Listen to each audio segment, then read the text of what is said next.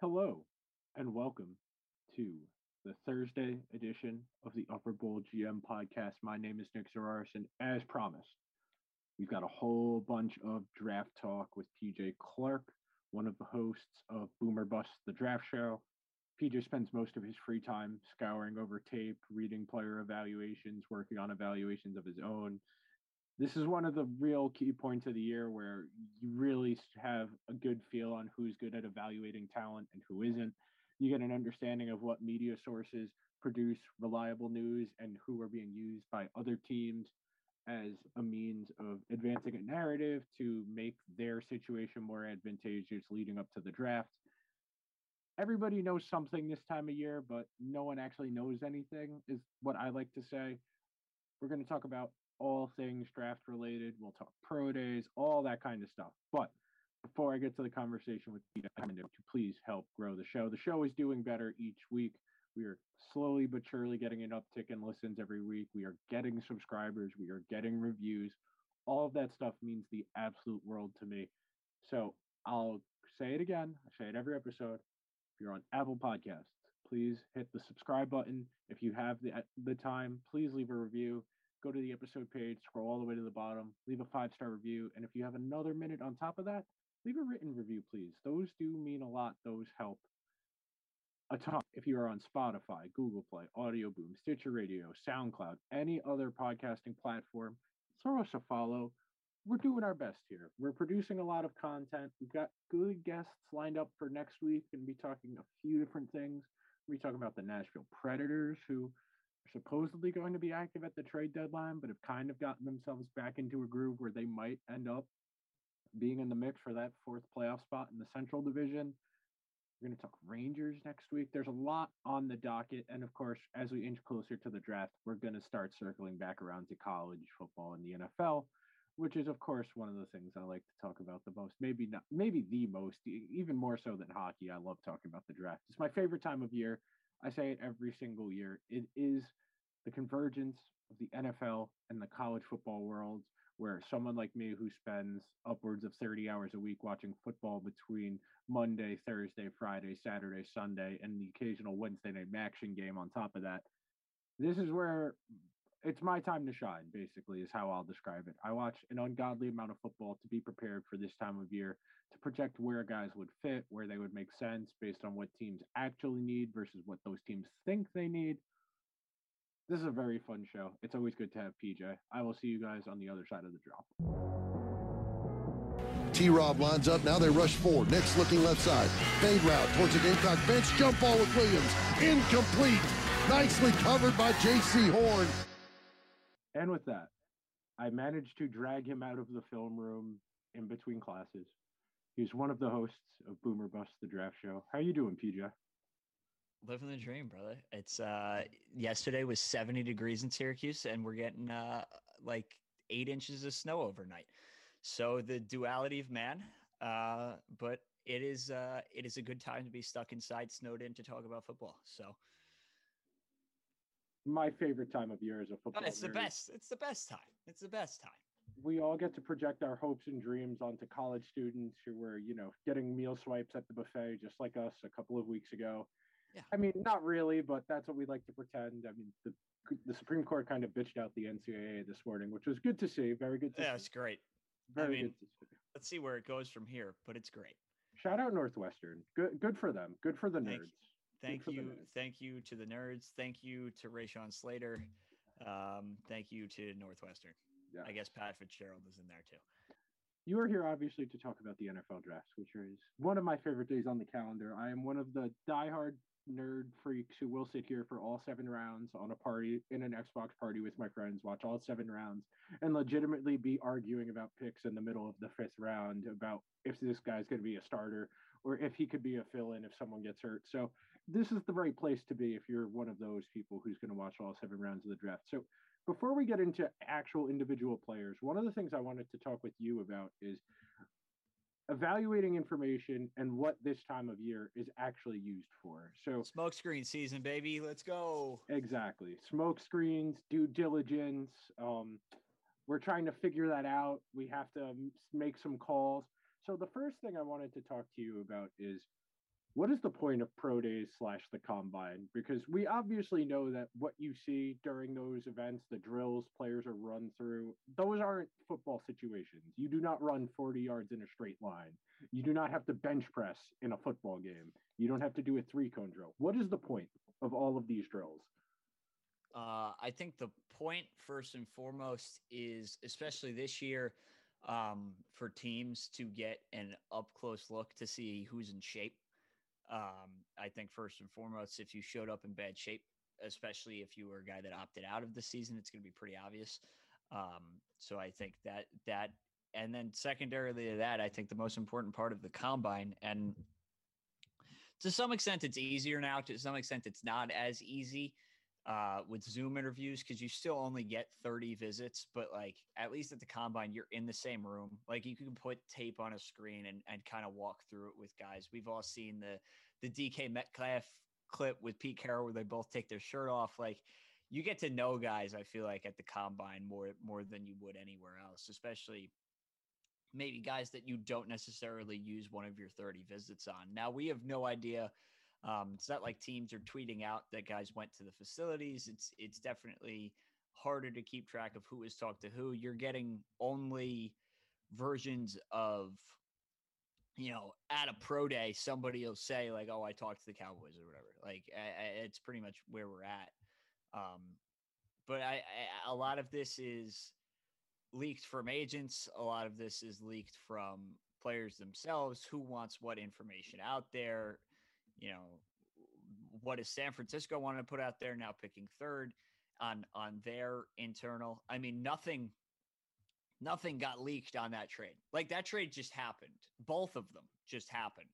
Um, nobody had any idea that it was coming, and, and, and clearly, the first trade was contingent on the second trade on Miami's end, and the fact that nobody was was wise to it until it literally happened, I think, is a testament to it's pretty it's probably it's easier to to keep things under wrap now because you're not dealing with the media face to face at pro uh, at, at necessarily pro days for some schools. I mean, Syracuse had a pro day that was close to the media. Um, and at the combine certainly is where you would think a lot of relationships are built between agencies and team team guys and, and the media especially and we just don't have that anymore of all the pro day numbers, which ones are which drills are actually important, or, or is it all kind of just uh, we're running them through these drills, but it's more about getting making a connection with the player, getting to understand them? Is it that kind of thing? Are there key benchmarks? I think it's easier to have a bad pro day matter than a good pro day matter, if that mm. makes sense. Like Mac Mac yesterday wasn't great. I, I, he overthrew a lot of balls. I mean, the Belichick clip went viral. Whoever was directing the pro day for SEC Network on the one overthrow with the hard cut to Kyle's face, like deserves an award.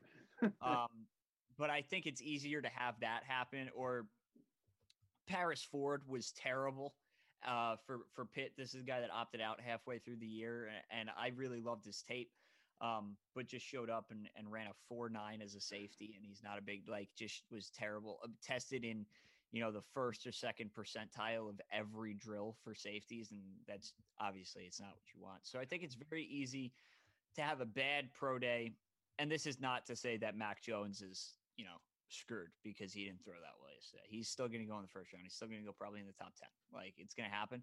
But if you're Paris Ford, the difference between being drafted and not being drafted is like you had a you had a bad pro day a- after opt, opting out.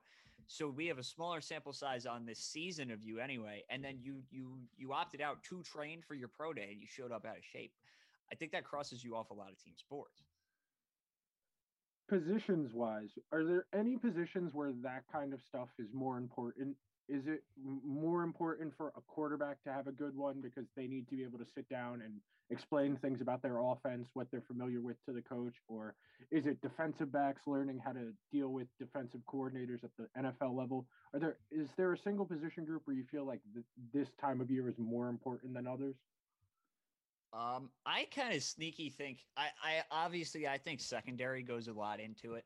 Um, having to deal with coordinators and different coordinators, different teams want different types of guys, and you have to kind of whittle down your board to the fact where a guy like Jaycee Horn, who Mm. I've said since November is going to be the first corner off the board, even though he's not my highest graded guy necessarily. I have him and Surtain very much so in the same tier, but I have Surtain a little bit above him.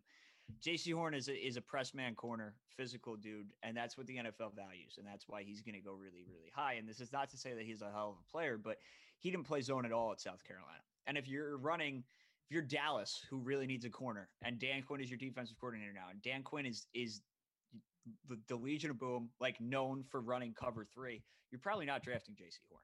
And like you have to be able to make that decision now. Or if you're, I'm sure Dallas has or will talk to Jaycee Horn before the draft. And you got to gauge his his comfortableness with playing in his own scheme because he's just he's never done it before, doesn't exist on tape.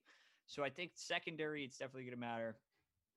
There are guys, especially at the safety position, that there are some box guys, there are some deep guys, and then there are just this is a really weird safety class in that where some guys are tremendous ball hawks, but because they're ball hawks, they don't actually do anything in terms of assignments. And you got to figure out whether you want to take the risk if you can actually feel comfortable interviewing a guy and wanting to coach them up. Um, and then this is also a secondary class with a lot of positional versatility. There are a lot of guys that can play out either outside and slot or slot and safety. Elijah Molden from Washington is a guy that is probably the best slot corner in this class, but a lot of teams have him graded out as a safety because that's where he played this year. And he was a hell of a safety too. But in 2019, he was the best slot corner in the country. And he, he's one of the best corners in the country, exclusively playing the slot. So you have to determine where do you want, if you're drafting Elijah Molden in the top 50, do you want to play him at safety or do you want to play him in the slot? And that it's kind of is he a safety or is he a linebacker? I thought he was a safety. He was not necessarily great as a linebacker this year. I thought it was a mistake, but Jeremiah Owusu-Koramoah now at Notre Dame Pro Day today. Teams are going to be, is he a strong safety because he only weighs 210 pounds or is he actually going to play weak side linebacker? And you got to figure that out. And that's where this is all going to come in. And when you have defensive weapons like that kind of guy, I'm not so sure it matters, but it's going to matter to some teams more than others where you can fit them in schematically. So I think actually it might matter more for defense than anything else in terms of interviews, trying to figure out who is comfortable playing what scheme. Quarterbacks, obviously, you want to work through and see what they know and what they don't know in terms of your specific scheme. But in terms of drills, I think for offensive tackles, like seeing Walker Little, a guy who hasn't played in in three years now at this point due to various injuries and opted out this year, ran set what would have been the combine record in the three cone. I think that's really important for a guy we haven't seen play football in three years and got first round hype heading into last year, towards ACL in the first game, and then opted out this year. We haven't seen him eh, since he was a freshman, and he was one of the best pass protectors in the country three years ago. But to see him very clearly after essentially two years off from football in shape and setting records like that, I think that's important too. Do you think we've kind of moved past a point where teams need to see that high level production at the college level or and against good competition? Do you feel like teams are more comfortable drafting guys based solely on traits and their physical ability and they feel that a good coaching staff will be able to prepare them? I mean, the obvious examples are Mahomes, Josh Allen to some extent, guys who went to smaller schools, didn't play particularly tough competition, or if they did play tough competition like Mahomes at um, Tech, they didn't really have a ton of winning success. Do you feel we're kind of getting to a point now where coaching staffs are so confident in their ability to get stuff out of guys that it doesn't really matter to reach that highest threshold of success at the college level? Um, I actually think that we will kind of get the case study this year because a lot of teams weren't able to go to various places throughout the season. And there are a lot of opt outs who haven't played now. I think the actual case study for traits versus production and how good do you think this guy could be with your coaching staff, I think is going to be Greg Rousseau. And it's a guy that is ginormous. He's six seven, and on tape at least, like he had gaudy numbers. He had 15 and a half sacks in his in his one year, but half of those were coverage sacks. He was on a good Miami offensive line. The ACC is not the best conference in college football, and it's going to come down to like a there are no six seven edge rushers in the NFL currently. Um, so I don't know. I've been a big proponent of. I don't love him as a player no matter what, but I was. I'm a big proponent of just move him inside and throw some more weight on him because he's six seven and 265 pounds, which, like, in our in our scouting report, I counted the DeForest Buckner, who's got 30 pounds on him. And it's like that's the type type of guy I think he can be with those arms and that reach. DeForest Buckner, 6'7, 295, but there's a 30 pound difference there. And DeForest Buckner is an inside, you know, defensive end. And Greg Rousseau thinks he's playing on the edge. And, and some teams are going to have to figure that out. So if you think you can take this this elite physical trait guy who is literally bigger, who who charts ridiculously, and then you know the production is a lot of coverage sacks. It's only one year. The tape is not necessarily great. He's just big. He's just long. He's got long arms. I think that's going to be. I don't know if I don't know if Greg Rousseau goes in the first round. I don't have a first round grade on him. I hope he doesn't. Like I don't think he's worth a, a first round player in an edge class that doesn't have like really eh, the top tier guy to me is Jaelan Phillips is by far the best player on tape, but he's got a, a lot of concerns with with injury history and you know he he retired like there's going to be medical and love of football quote unquote questions with him but there is no Nick Bosa Myles Garrett like type of thing here which we, we've been or even like even there's no like Josh Allen like yeah. Josh Allen would have been the the best edge rusher in this class by far hmm. or or like Brian Burns, like that class, Bosa Allen and, and, and, Burns would all be the best edge rusher in this class. And there's we've been blessed recently yeah. with a lot of high quality edges and a lot of high quality edge classes that are deep. And this is just like you could take like, you know, the top six could go in any order, and I mm. can't really be mad at it. I definitely think some guys are better than others, but like Jayson Oweh, another guy that's getting first round hype, had no sacks. Yeah. Like, no, there is no there's no production, but he runs a four three five, and he's he's got a crazy motor, and it's like okay, if you think you can take that guy who hasn't sacked anybody in two years, uh, but is the fastest edge rusher in the history of the NFL, okay. If you think you could coach that guy up, take him in the twenties. I think he might even go higher because of the crazy athleticism, but he hasn't done anything, hasn't yeah. shown it. So I think it's, I think this year, especially with the edge, because there is no clear cut best player, it's going to be traits versus production because so many guys have traits and no production. And there are a lot of guys, Patrick Jones, Rashad Weaver, both Pitt guys, have a ton of production. But the traits, Patrick Jones has small arms. Rashad Weaver is not a great athlete might not be there as much as other guys. So I actually think the edge class is going to be the case study in how well do people think they can coach and whether it's going to work or not. I feel like we're I by process of elimination, I feel like coaching has gotten better in the NFL by default. Uh, obviously, the bad coaches get fired, and you only get so many chances at it, even as a coordinator, before you get kicked down the road.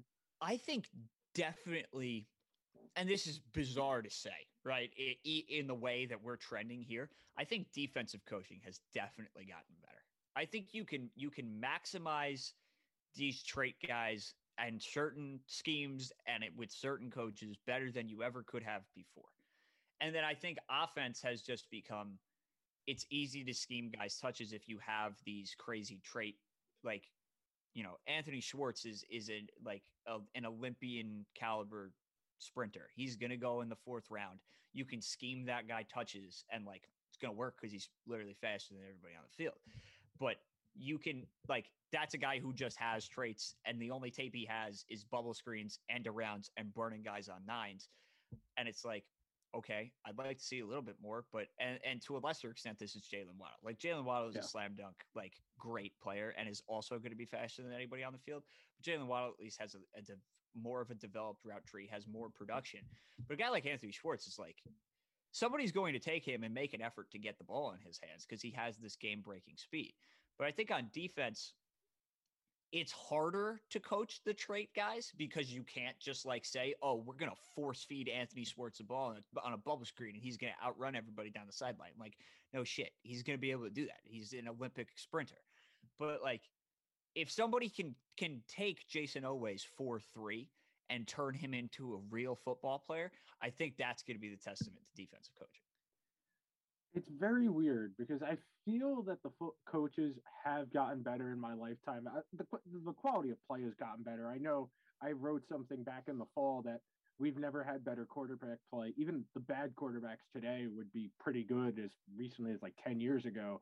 A guy like Daniel Jones, just based on physical ability, is better than a lot of the mediocre quarterbacks in the league 10 years ago, where you're talking about someone traits wise Daniel Jones against someone like a Jay Cutler or a Kyle Orton who was getting meaningful starts for teams that thought they were contenders.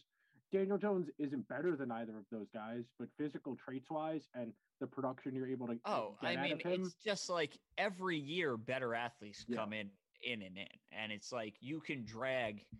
And it's like I hate to be like this example, but like like everybody always comes back to like Kirk Cousins is like he's not great, but if you you run enough play action and it's like he's fine. He's going to be yeah. able to win you games and he's not going to lose you games. It's like is Kirk Cousins a great quarterback? By no measure. Like none. But has Kirk Cousins been to the playoffs a bunch of times? Has Kirk Cousins won a lot of games in Minnesota because of the way they scheme him? Yeah, and, and necessarily does a guy like Jay Cutler have more talent than Kirk Cousins? Yeah, but the way that offense is now schemed, it's easier to be quote unquote bad. Kirk Cousins is not bad. Derek Carr is not necessarily bad, but these guys are not great. But they win a lot of games and they have these crazy numbers just because it's, you know, this is the way we're trending. The last part of this philosophical discussion before we get to actually talking about players and teams, I wanted to touch on was where do you stand in terms of team building when you're talking about using free agency, using the draft, and then trading for talent? Where are you? Because the conventional wisdom is you build through the draft, you plug holes in free agency, and you trade for a depressed asset. Those are really those are the benchmarks you hear from people in football media. Do you agree with that, or are you a little bit different? So the the one thing that I it's not that I have a problem with it because because inherently it is correct. Yes. But the the problem with you you free agency for need obviously. You throw money at problems right? That's the easiest way to fix them is you throw money at problems. And teams historically at least recently that throw money at problems do not solve those problems. The jets primarily uh, have not solved any problem. Relative they've spent the most in free agency since 2015 and they have the lowest winning percentage since 20 that's how that works. But in theory the good teams the Packers, I think, are a great example. Packers completely retooled their their de- edge rushers. They bought relatively low on Za'Darius Smith, and now he's a superstar. Right? They threw money at the problem of not having a pass rush, and now it's fine. And they've won a lot of games because of Za'Darius Smith. The problem with drafting for value as your number one philosophy is that that's how you end up being the Jets and drafting like seven defensive tackles in the top five is because if you're just taking best player available, best player available, best player available, cool. You drafted Wilkerson. The next year you draft Sheldon Richardson, and then two years after that you draft Leonard Williams. They all play the same, and then two years after that you draft Quinnen. They all play the same position.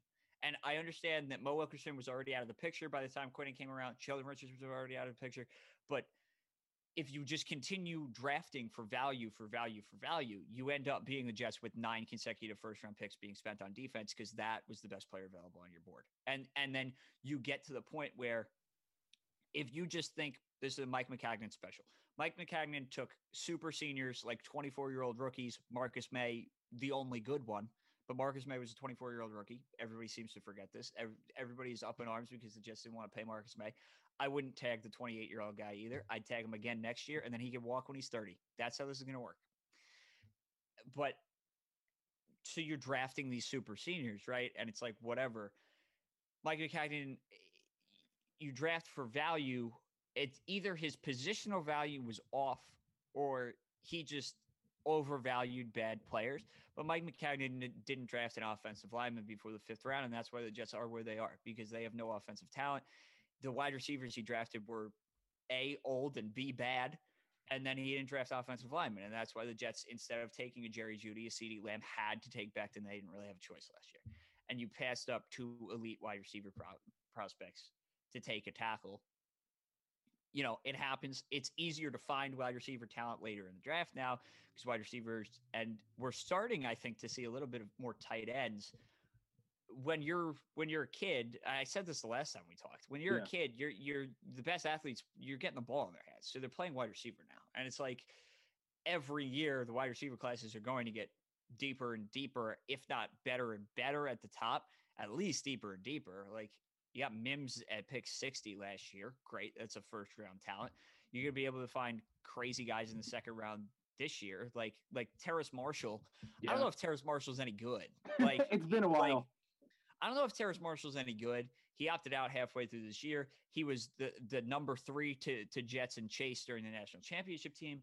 It's like, and this year it looked like a LSU was terrible, and Yeah. B their quarterbacks weren't good. So it looked like for, for the he had good numbers at least, but it looked like he was just going through the motions on tape, and you would have liked to see more effort.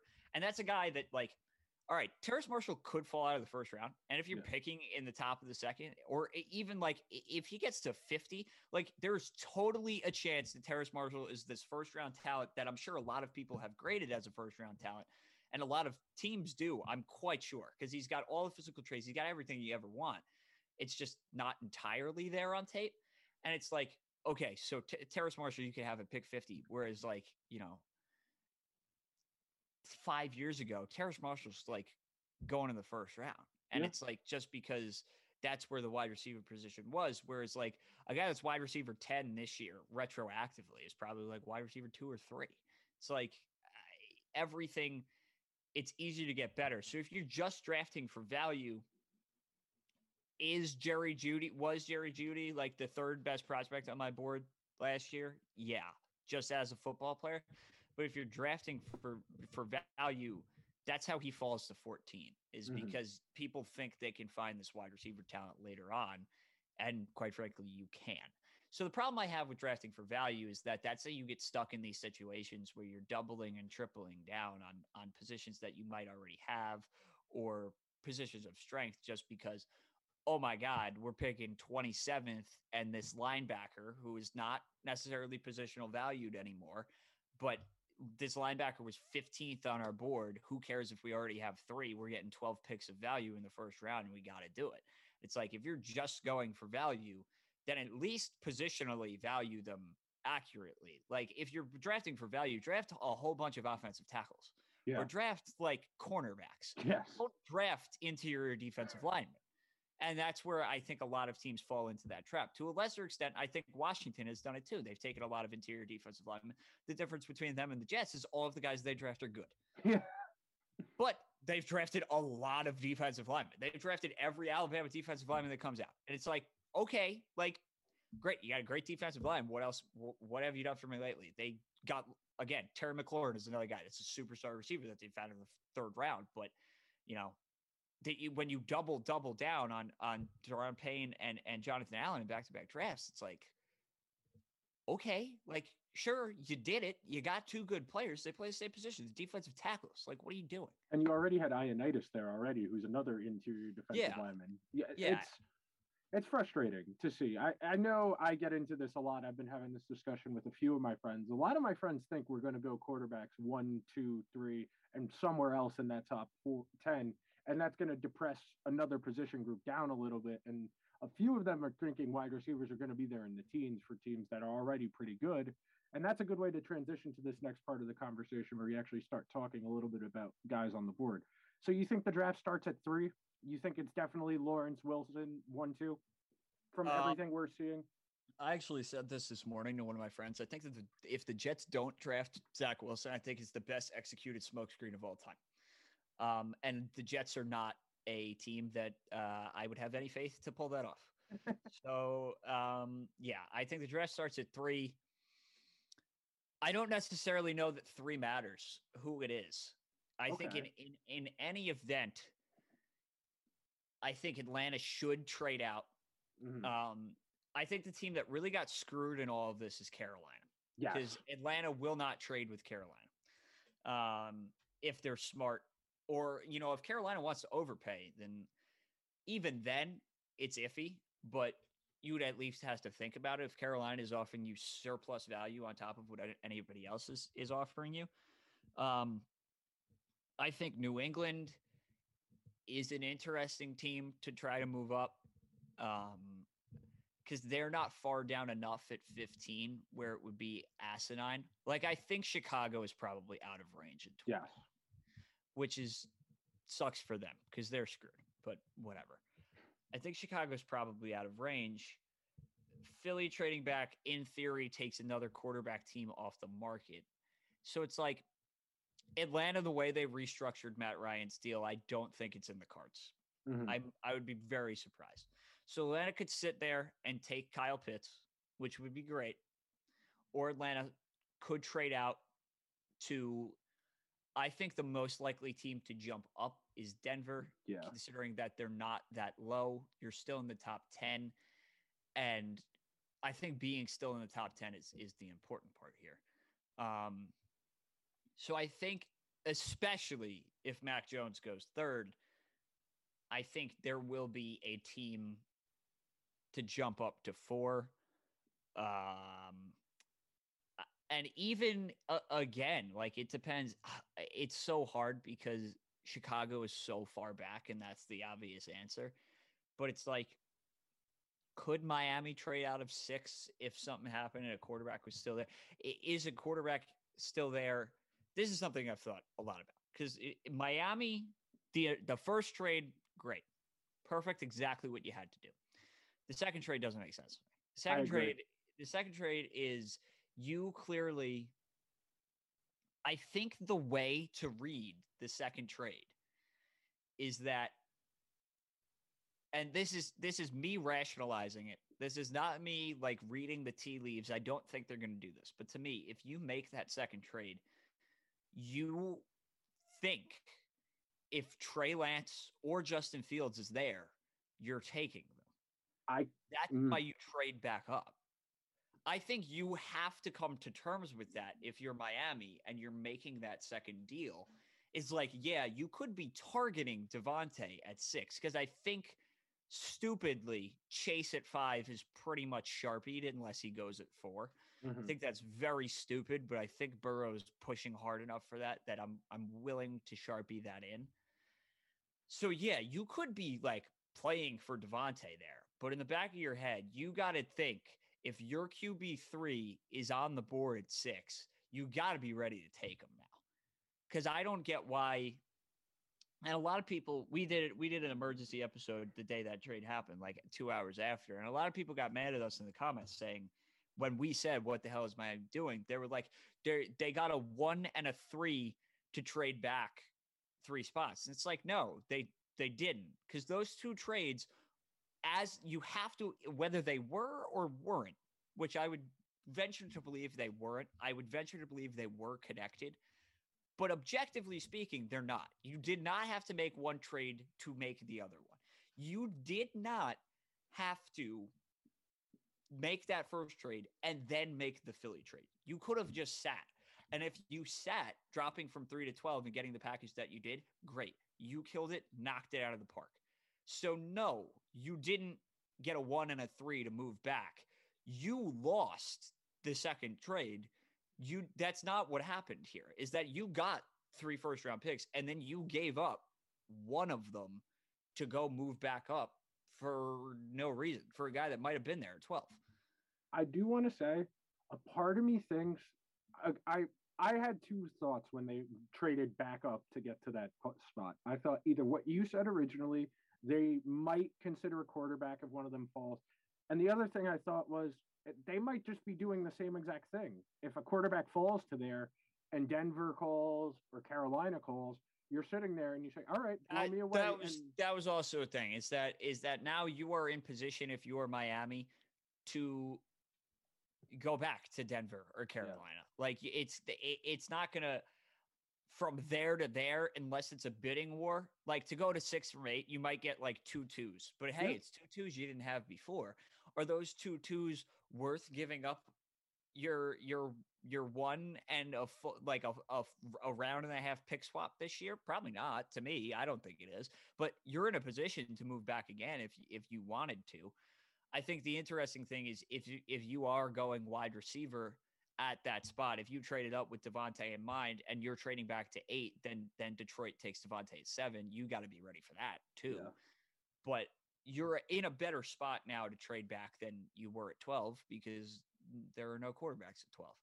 But I just something about it is weird to me to the fact where if you do that, you got to be ready to take a quarterback. And I said this on our episode, and a lot of people, a couple of Dolphins fans got mad at me in the comments.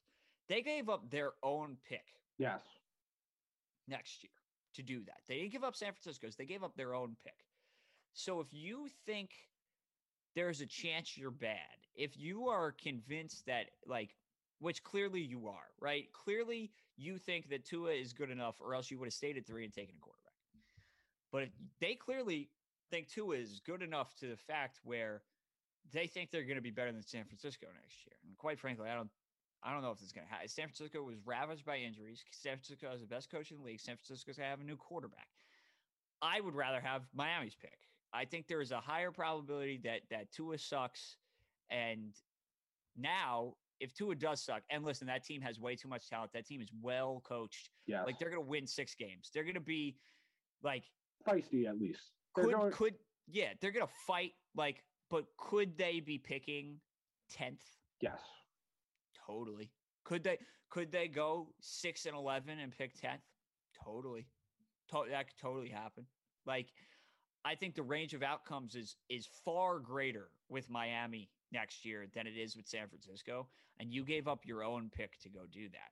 So I think if you give up your own pick, either you think Tua is going to be great or you're ready to take a quarterback. So that pick is in theory not good next year that you just gave up. Now it's time to peel back the layers. You and I are two of the staunchest Kyle guys on the internet. Kyle. We love Kyle. We really do love Kyle Shanahan. One of the smartest people I've ever heard talk about football. I forget uh, what show he was on, but they just throwing away asked him a throwaway question. If you had to do it over again with Johnny Manziel, what would you design the offense around? And he spent a solid 10 and a half minutes explaining how he would have designed a zone run offense entirely based around his mobility and trying to limit his throws to like 10 or less a game. And it was really interesting. And that was when I kind of realized, yeah, this is my guy. I'm going to ride the flag. If he takes Mac Jones at three, I'm going to be really, really questioning my loyalty to Kyle Shanahan, is what I'm going to say. I, I'm just, if you're just- going to give up all of that to go up there, you've got to go for the guy with the boom potential. I don't think Mac is ever going to be hot garbage, but I think he has a very defined ceiling. I don't What think is he's what is really and I understand there is a ginormous difference because of contract, Mhm. but really what is the difference between Mac Jones and Jimmy Garoppolo as football players? Like really, especially Mac Jones now. Yeah. Really what is the difference? It's like Jimmy's not good, but Kyle dragged him to a Super Bowl. Kyle can drag Mac Jones to a Super Bowl. Mac Jones is not good. It's like I don't think I think it's tangential difference, but I do think a lot of people, myself included, wrote off that possibility immediately because Kyle does, and I know he attacked a reporter the other day for saying this exact thing. But historically speaking, Kyle does operate best with with Kirk Cousins. Yes. The limited mobility, don't get cute, do what I tell you to. You're talented enough, but I can drag you type guy. That's what he did with Jimmy. It's what he did with Kirk Cousins. Mac Jones is that guy. I think of the other two, Trey Lance has a higher potential to be that guy because the the big knock on Fields. I mean, the one read quarterback thing is is over exaggerated. The there are no good Ohio State players. You know, scout the player, not the helmet. The one knock on Fields that I would have is I think he does too much sometimes. I think he's always trying to hit the home run and he trusts himself and his in- insane talent too much at times. And if you want to rein that back in, I think it's kind of it's tougher. Like eh, I don't know if Justin Fields is necessarily the guy Kyle's just going to be like, "All right, go do this. This is your read. It's going to be open. Just like go do it." I don't know if he is necessarily going to trust Fields the way that Trey is raw, Trey is better arm, Trey is better runner. Like we've never had Kyle with a, a real running quarterback. Like mm. RG three, I guess that first year, but we didn't see how it developed. It's like be interesting. I'd like to see it. I think I mean I've said the whole time I think Trey Lance does have the highest ceiling if it's if it's realized of anybody in this class, including Trevor. I just and if I would have to pick one person on this earth to get him there, it's Kyle Shanahan. Mm-hmm. And I mm-hmm. do think the the how adamant they are with saying that Jimmy is still going to be on the roster. And I think it's a very astute point that Jimmy sat the first seven weeks as a 49er to try to learn that offense. And I do not think Kyle is going to want to throw somebody in the fire immediately. Um, I just think that to me, reading the tea leaves, I think it's probably Trey. Mm-hmm. But Kyle does have a Kyle knows Justin Fields. Kyle has worked with Justin Fields. They have a history. Would that surprise me? No. Is it the safer pick of the three options? Yes. I just I don't know if that is the more reserved type of guy that Kyle can control himself the way that he might want to. But is he immediately the most talented of the three? Is he going to be the best off the top? Yeah, I think you have to. I don't think he is the most. I don't think he has the most potential, but I think he is very clearly the most talented today of those three. As an evaluator, I assume you had the same thing I did when I went back and watched Mac Jones play football where it's he's in a perfect pocket every time and one of the most creative college offenses ever, throwing to three for future first round picks. How hard is it to evaluate talent in an ideal situation to you at least? Um that's kind of the argument I, I keep going back to is that Mac Jones so the big knock on Trey Lance is that he is the best FCS player ever. Okay. Yeah. All right. It's a big knock. Like I understand it, right? He's playing against FCS players. He's playing against competition. And the team that he was on, in addition to having him, had better players than everybody else they were matched up against. Yeah. And, and Trey Lance threw a lot of wide open receivers. And my argument is that Trey Lance always hit those wide open receivers. Like it, they can be wide open 50 yards down the field. You can't hit him. You can't hit him. He hit him. And I think to, to a, a similar extent, that's the thing with Mac is that like, all right, Spags is a crazy person and like does whatever he wants. It's like, or Sark, not Steve Spagnuolo. I don't know. You know I'm going insane here. Sark is a crazy person. Got really creative this year with perhaps the most talented team of all time and opened things up more than he ever had for Tua, opened things up more than he ever had ever at Alabama, at least. Opened everything up. It worked. DeVonta Smith is wide open on a lot of those plays. John yeah. Metchie is open on a lot of those plays. Mac hit him got to be able to hit them. And it's harder to hit them against the SEC than it is in, in the Missouri Valley Conference. But I just, it's such an ideal situation. And it, this is not, I think the difference between the Mac Jones argument and the Trey Lance argument is that, yes, they both had ideal situations for what they were, but North Dakota State asked more of Trey Lance than any team asked of their quarterback in this class. Trey ran a an under center pro style offense. Trey did a lot of play action. Trey had the ability to audible at the line. They had him call his own protections. Trey mentally did more as a quarterback than anybody, any of these top tier guys. Trey took snaps under center.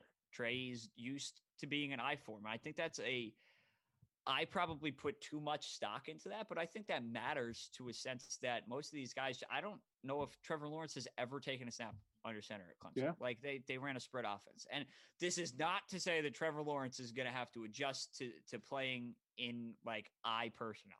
It's not going to happen, right? He's going to be able to but you know it's something. Yeah. Trevor Lawrence didn't call his own protections. It's something. Like I think Trey is advanced mentally to the point where Mac Jones, much like Kyle would do to a quarterback who he doesn't completely trust and wants to just run the offense.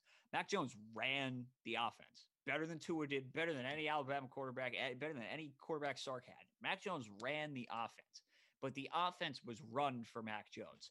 Trey had to do the offense in addition to running the offense, and it it worked. So that would be my counter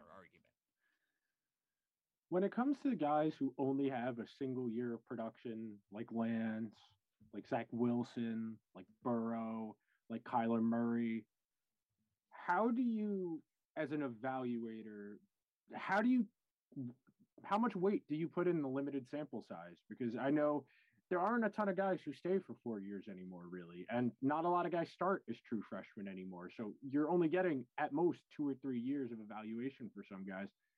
How difficult is it comparing that to what in the league already? How is an evaluator in a front office supposed to look at a guy who has 25 ish games of college tape and say, all right, I'm going to stake my job on that guy?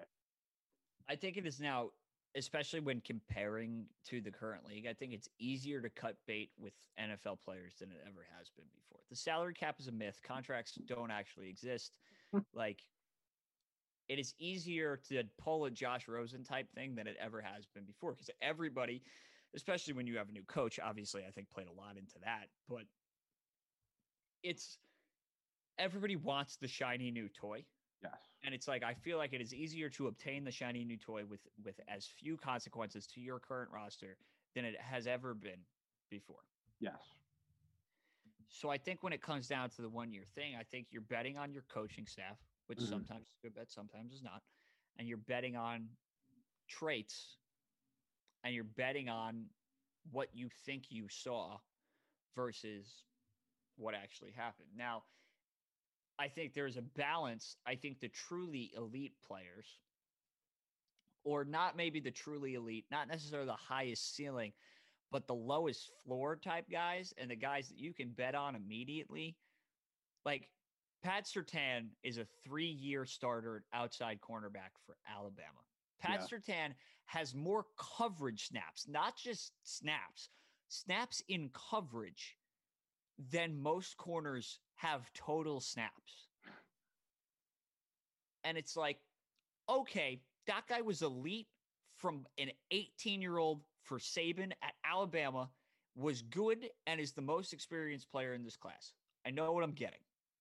I think those guys become even more valuable. And he's a junior. But if you have somebody as a senior, even, you know, age, especially for certain positions, like a DeVonta Smith, old now, breakout age, real thing.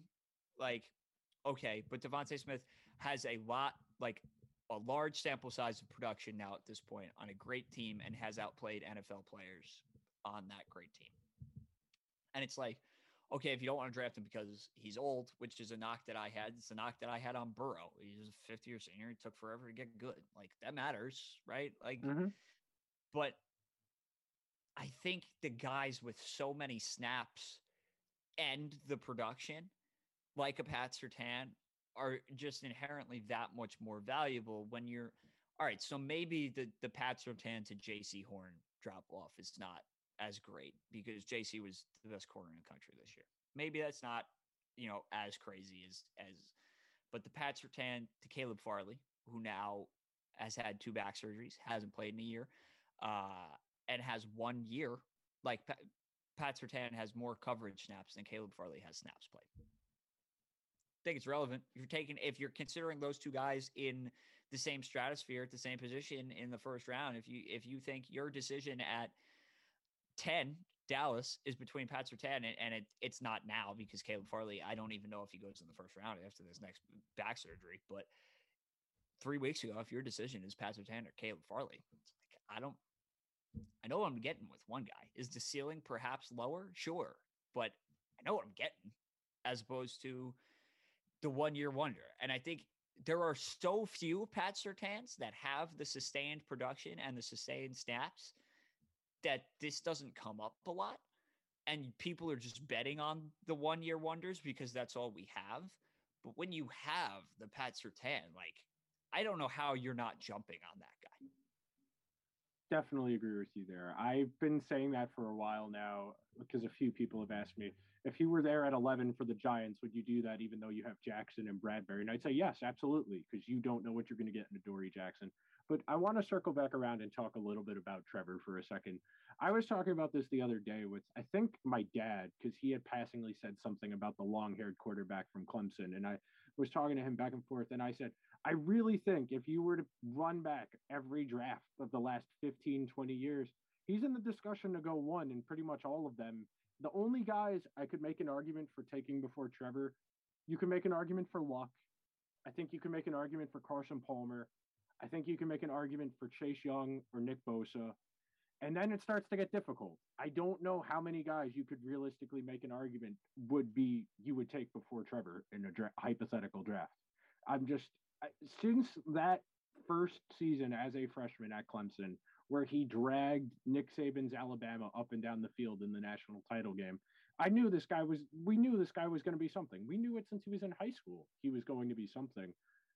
Anyone you outside of that group I mentioned, you can make an argument for? No. Burrow, maybe? Maybe. Eh, no. Burrow's only got the one year of production. It's only it's only the one year. Burrow necessarily Cam? is not the greatest pedigree. It's like Cam?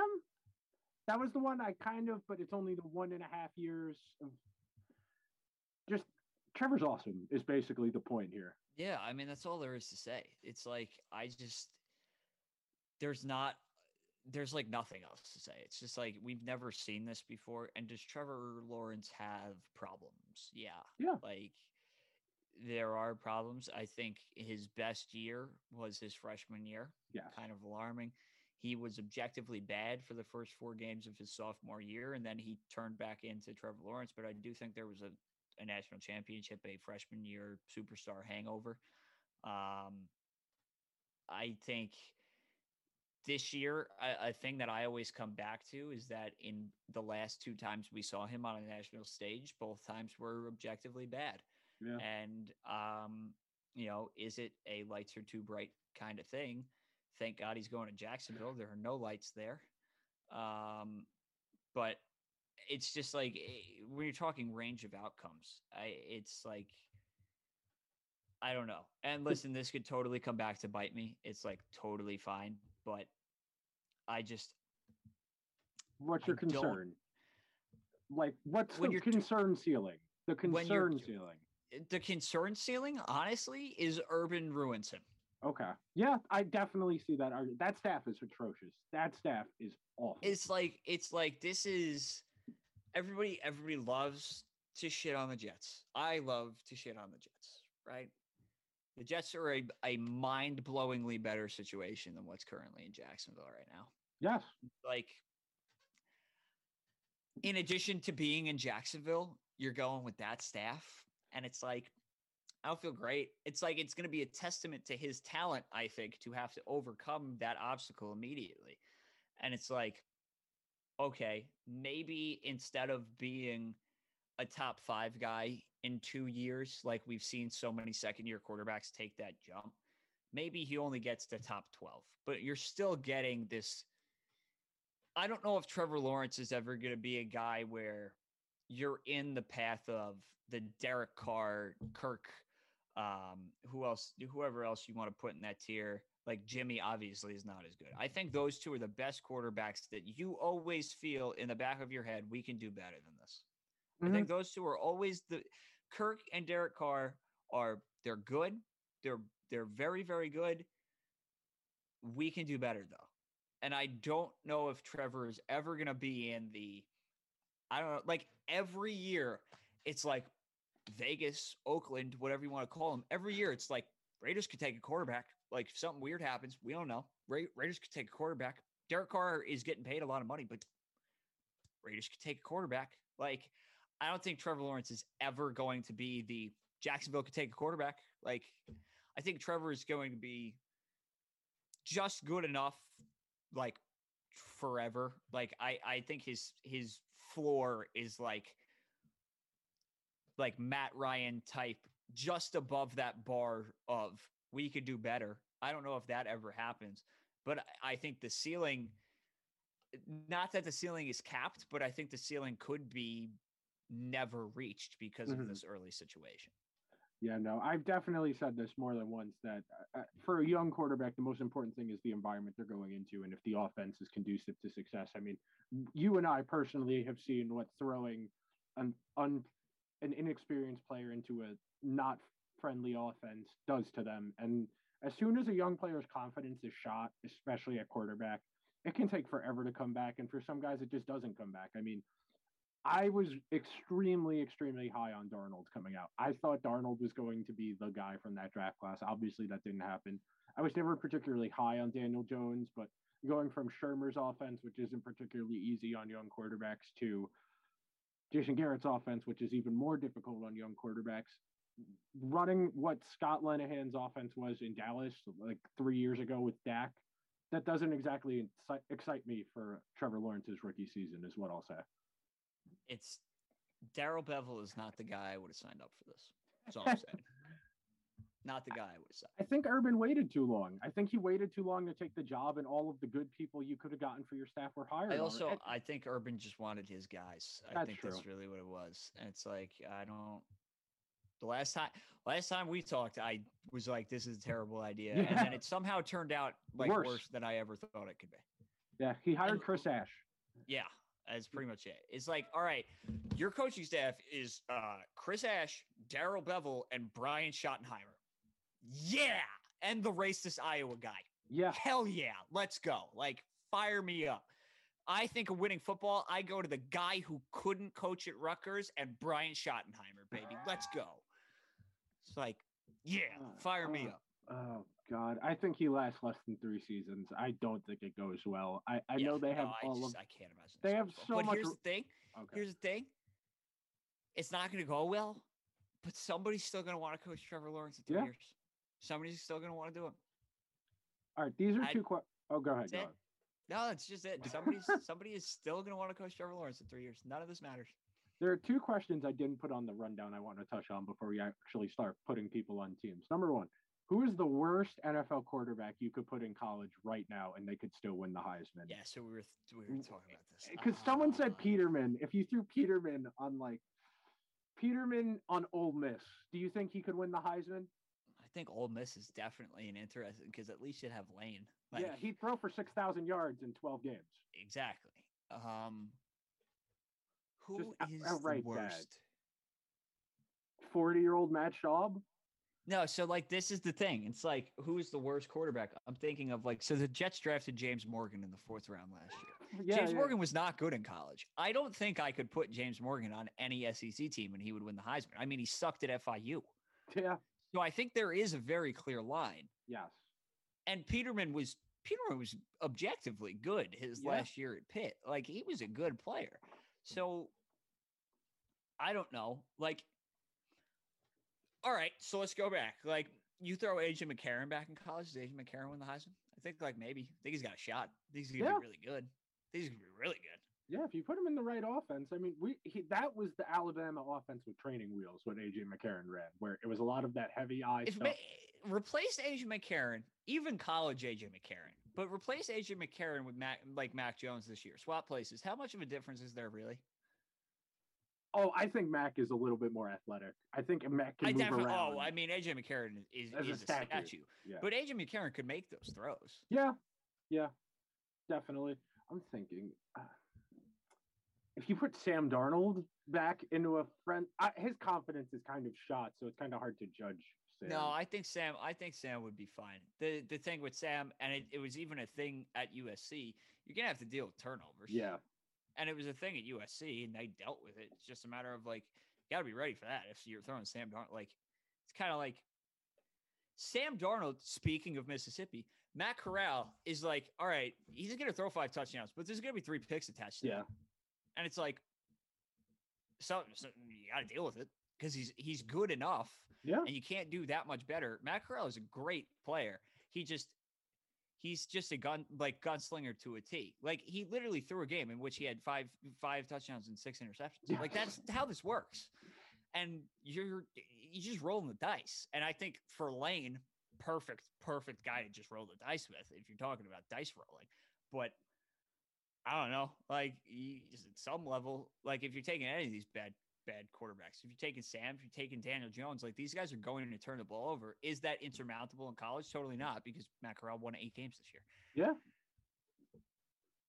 The other question know. in this category of hypotheticals who is someone you were just painfully wrong about in recent history? For me, my obvious one is Josh Rosen. I, I really thought Josh Rosen was going to be the guy. I know you're a Josh Rosen guy too. So aside from Josh Rosen, who is someone you were really confident was going to be good in the NFL that just didn't hit?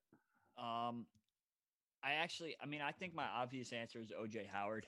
Um, especially during that playoff run, I was like, I was all in, all in. And I think a lot of it is that it just never meshed early with with the prior coaching staff. And then I thought he was primed for a big year this year and mm-hmm. then gets hurt immediately. Gronk comes in. Gronk has more left in the tank than I think anybody ever expected. Um, but that's still a guy that if uh, OJ Howard hits the open market, somebody's going to pay and yeah. somebody's going to bet on. But I think like I had OJ Howard as like at at one point in my very early, you know, just trying to figure out what college players were good before I mm-hmm. wanted to do this as like a quote unquote career. Like I had OJ Howard as like the best player in that draft. Like I thought OJ Howard was the best player in that draft. Like I was just like this guy. I thought OJ Howard was Kyle Pitts essentially, and like he's not. I still believe in OJ Howard, but if you want to just talk the weight of miss having him ranked as like I think I actually literally ended up with OJ Howard as like my number one guy in that draft. And it's like he's not bad, but he's no. not half even halfway as good as I ever expected him to be. That's the magic of this time of year is you're just projecting what someone did at college into an entirely different situation. And I know I mean, the, the, professionals aren't good at this either. The hit rate by position is very, very, very ranging. I mean, I feel I'm pretty sure from what I saw when I did something a couple weeks ago, offensive linemen have the highest hit rate in terms of just games played. Because if you draft a guy in the first couple of rounds, those offensive if linemen. If you draft a guy in the first couple of rounds, they're they're playing for three years. Yes, at least. Unless they're years. so bad, unless they're so bad. Like if you draft, like Isaiah Wilson, obviously is never playing a game in the NFL, but like especially with the offensive line, you can move them throughout yeah. the line until you find a spot where you can either hide them or that they're good enough. You can move a tackle to guard, you can move a center to guard if you come up with a better like you can hide people at right guard.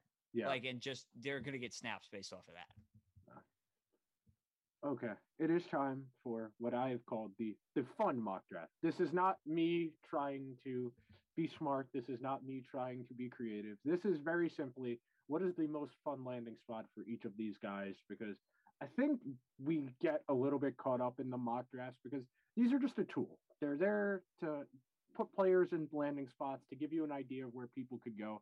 No one is batting a thousand on these. No one is batting 600 on these. These are very much the whole point of these is discussion, engagement, and to get people excited for the draft because the draft is very exciting. So very simply, Trevor Trevor one, Zach yep. Wilson two. Yep. I have Trey Lance to the, the 49ers. And then Yep. I, I mean, have, I agree with all three of those. I think those are the three likeliest outcomes. Okay. Four, I have Justin Fields to the Falcons for a few reasons, for fun reasons. Number sure. one, make the Georgia fans relive the fact they could have had that for the last three years instead of uh, that smorgasbord of quarterbacks they had last year and Jake Fromm the two years prior. I really do think if they have anything resembling what Fields was at Ohio State, Georgia probably wins a national title at some point in those in those two years. W- would you say that's a reasonable? The gap between a good Fields and a meh Fromm is the difference between being the second best team in the SEC and a type national title. Oh, I mean, yeah. I mean, Jake Fromm is is bad. um, I, I, mean, and Jake Fromm was bad in yeah. college. I say that as I'm wearing a Georgia hat that my girlfriend got me. Um, so that's like objectively hilarious that I'm now talking about the glories of Georgia football. But like, Jake Fromm sucked. Yeah. So, yeah, that's the difference. Like, whatever hypothetical world we live in retroactively, I would bet a lot of money on one Georgia national title over the last three years. 100%. Like, 100% not even thinking about it. I would bet that they get across the line despite Kirby, who I hate. Yeah. Noted Kirby hater. So, yeah, Fields for I didn't think Ja'Marr Chase to Cincinnati was actually going to happen when I put down in the fun column because I just wanted to see Burrow with Ja'Marr Chase again. But it really does seem like this is going to happen now. Stupidly, I think it's. I think it is a detriment to Joe. I think Joe Burrow is screwing himself, and Yeah. he's going to have himself to to to to thank for it. Yeah. Um, which is fine. Like, listen, I I would want to play with Ja'Marr Chase too if I was Joe Burrow. but when you're talking about when when your banner offseason acquisition is we signed Riley Reiff, so now we don't have to draft Penei Sewell. It's like not team management. really, It's not great. and and you already have like I, I was talking to Max the other day. It's like realistically, Tee Higgins and Tyler Boyd is your top two. Where did where does that? It's got to be like top half, just in top good. twos. Like that's great. And then like, I gotta throw Ja'Marr Chase in there when you don't have an offensive line. Just gotta do it. There you go. That's drafting. That's drafting for quote unquote value when there's a similar, if not more valuable player at a real position of need. There it is. I didn't know who to give Miami. I said DeVonta Smith. That's that's kind. I think that's fun. the most likely option. I That's, think that is that's that fun. is- Let Tua have his friend. I I still think I Jaylen Waddle. stink. prob- I think Jaylen Waddle still probably ends up being better in the NFL. I don't know how confident I am in that take, but I'm pretty sure Waddle ends up being better in the NFL. I think, like I've spoken with you a number of times, I do think Smith will have a harder time against more physical corners in the NFL. I think teams that run a lot of press are going to have. Oh, he's going to have a harder time in the NFL getting open. I really do think he's going to have a harder time. especially off the top. Yeah. And again, is this a guy that you can scheme touches early to get his confidence up and like try to to, to work him open? Totally. Totally able to do that. Totally run him on run picks for him, run rubs for him, just get him into space so he doesn't have to create it himself. Possible. I bet somebody's going to do it. Yeah. It's just do you want it's just it's it's so funny. It's like do you want to draft a guy at 6 overall that you have to immediately go you can't get open for yourself so we have to scheme you touches? I feel like that's kind of weird. Yeah. just feel like it's weird. it's difficult to do that. Uh, we saw how the Tavon Austin experiment went on a couple of different stops in the NFL. Unfortunately, I think Tavon Austin in 2020, like the Anthony Thomas in 2020, would be a very different football player at the NFL level.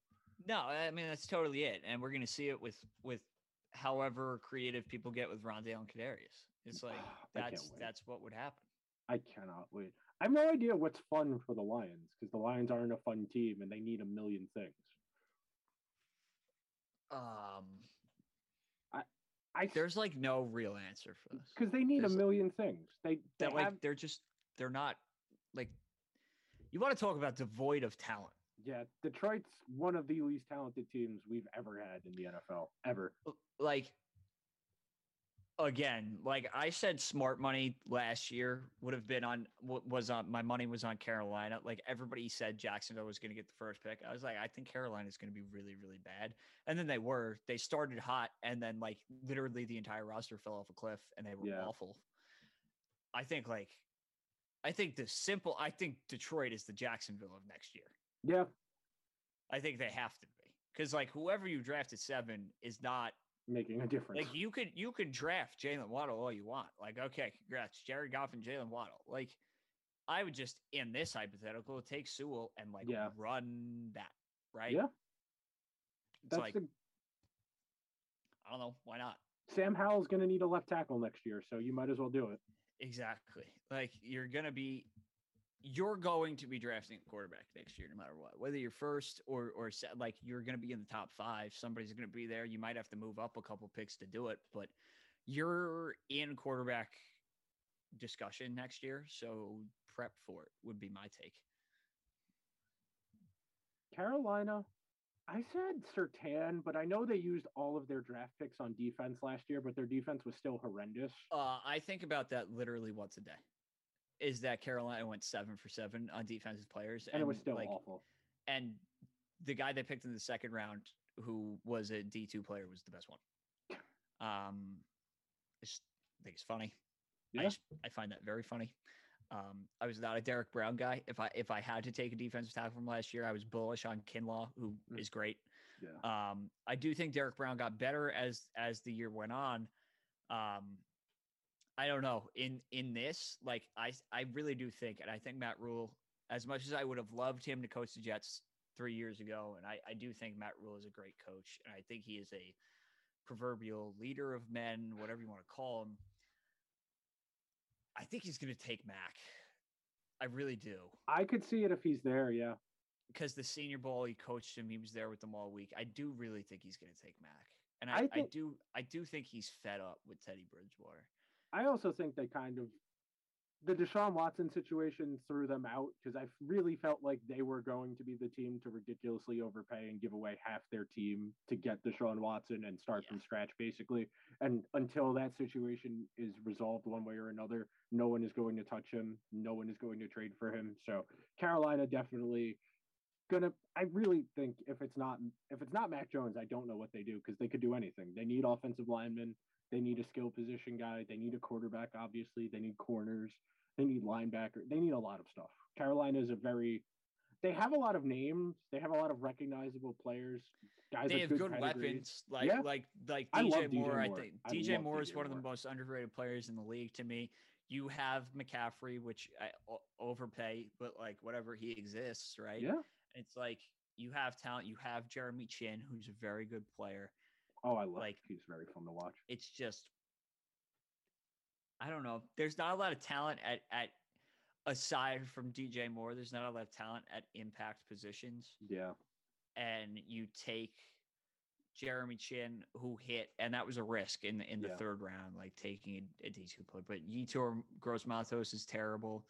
Derrick Brown, I don't think showed you what you wanted from you know after the Quinnen Ed Oliver drafts. Like I don't think you got your impact defensive tackle on day one, and he did get better throughout the season. Um, and I have no doubt that Derrick Brown is going to be a like a long term, very good football player. I don't ever know if he gets to elite status, but Derrick Brown is going to be a very good football player for a long time. But okay, you drafted just goes back to drafting for value. He might have Yeah. been the best player on your, but you drafted a defensive tackle who's just going to be very good eighth overall. It's part of the problem that I still have with the Quinnen Williams pick. Everybody Yeah. loves Quinnen and like, great, got a lot better this year, right? Yeah. and, and and was was is coming around and to a lesser extent it's the leonard williams thing who Yeah. got a lot better this year and it's like all right cool leonard williams after not having a sack for the last two years finally just got 12 in a, in a season like great cool awesome sick that guy was billed as the best player in that draft and was drafted sixth overall he has one double digit sack season he literally went two years without getting a sack seems bad Kind of does. you could you could be as good against the run as you want. It's 2021. If you can't rush the passer for anything worth a damn, I don't care. See, in my hypotheticals here, I have Mac Jones going nine to Denver because I really I, feel like I, Denver I is also agree with that. Like I Denver is itching to take another quarterback. Denver is itching to move on. I think that's a very poorly kept secret. Yeah. Uh, I think it's very obvious. I just, I quite frankly, I don't think they're going to be in a position to at nine. I think Yeah. all of them are going to be gone. I yeah that and then if not that, you're that's a talented roster, but there's good. That's the pro- that's the team. problem. It's like Sutton's back. Yeah. Cool. Awesome. He's great. Uh Jerry's got to learn how to catch, but Jerry getting open was not a problem. Uh Tim Patrick's a hell of a player. Noah Fant is very good. Um, running backs don't matter, but Melvin Gordon can still put his head down and run. Uh, Bradley Chubb coming back from injury. Justin Simmons just re-signed. That's a team with a lot of talent, and like that's a team. Them and to a lesser extent now Washington, because Washington made the playoffs, and I do think Fitzpatrick, although volatile, is good enough to push them over. Yeah. Like Washington might have a top five roster, they just don't have a real quarterback, and I think Fitz is going to be good enough to just like will them into a spot here. You can make the case that Denver has a top ten roster and then like a bottom four quarterback. It's like yeah, doesn't match up. If you take Mac Jones and he can give you, I'm not even asking for average. If Mac Jones can get you number 25 compared to Drew Lock at number 30, you're cooking with gas in Yeah. Denver. Yeah.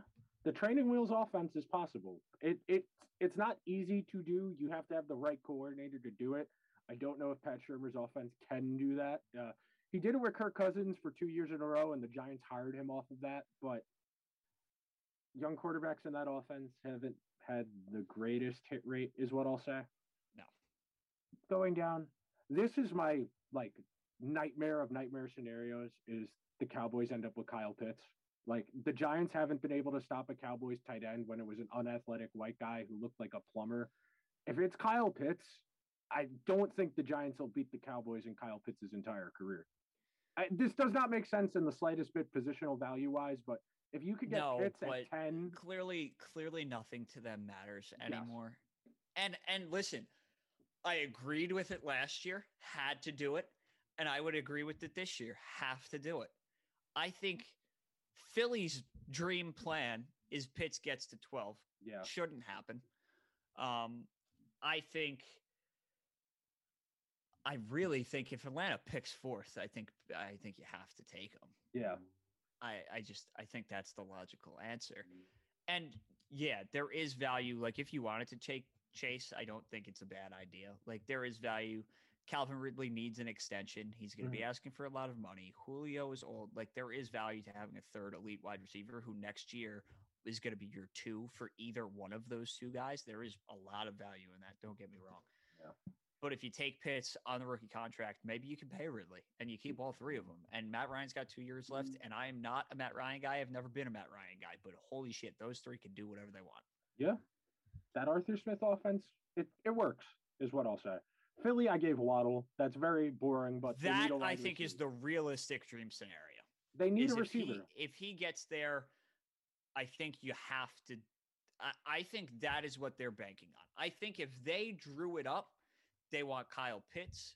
I think they are banking on either Jaylen Waddle or Jaycee Horn if they want to go defense. They are A blank slate, basically. That roster is slate. awful. That roster is horrendous. the one thing. If they want Jaylen Waddle, and they think that Jaylen Waddle is just a speed nine guy, you do already have Jalen Reagor, which Yes. is why in my head I think the Jaycee Horn landing spot. I don't think the Jaycee Horn ceiling is is Philly because I think the Jaycee Horn ceiling is is Dallas or even earlier, but I think the Jaycee Horn. If I had to put my money on, so Jaycee Horn right now is like plus three hundred to be the first cornerback taken. I will Mhm. be betting that because I've been adamant about that for because teams tend to overvalue these man press corners. Not that I think he's capable of being overvalued. I love the dude, but I think if I was putting money on who Philly's pick is, I think I'd get a decent money, decent odds on on Jaycee Horn, and I think that would be the smart pick, mm-hmm. especially if Sirianni thinks Waddle is of the same mold as Reagor. I hated Jalen Reagor. I'm not happy with Jalen Reagor.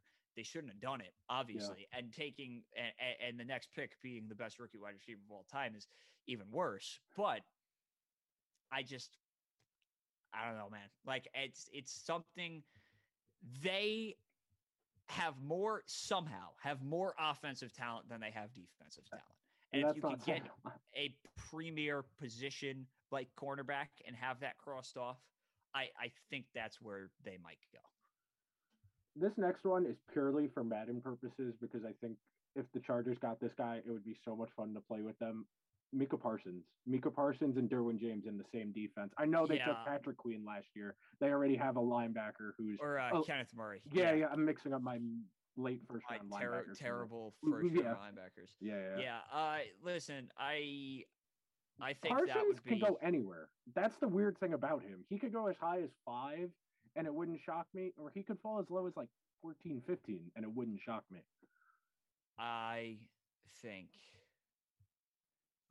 that I'm gonna I'm gonna I I don't know. Obviously, I have Yeah. no knowledge of the character issues. I think the character issues have been talked a- about a lot and Mhm. it's not something that I necessarily know about, and I think teams are going to be digging into it for sure.